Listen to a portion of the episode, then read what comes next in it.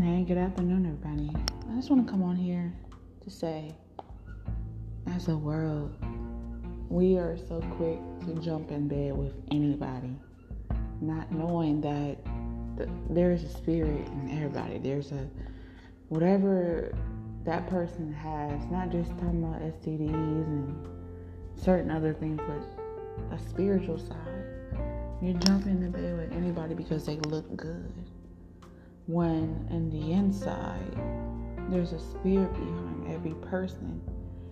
Like you can tell like how you just be with somebody and then you start acting just like them. You start being depressed like them, you start having anger like them, you start being controlled by them. So we have to be careful. That's why God wants us to wait until marriage. You know, I um I haven't waited to marriage, but once you have learned, it's never too late to just hold on to that those standards and those things that God set and learn from your mistakes. But just leaving with anybody brings soul ties and it's hard to break. Just me with laying down with anybody just because you're lonely and just because that person look good. Looks and looks are not everything.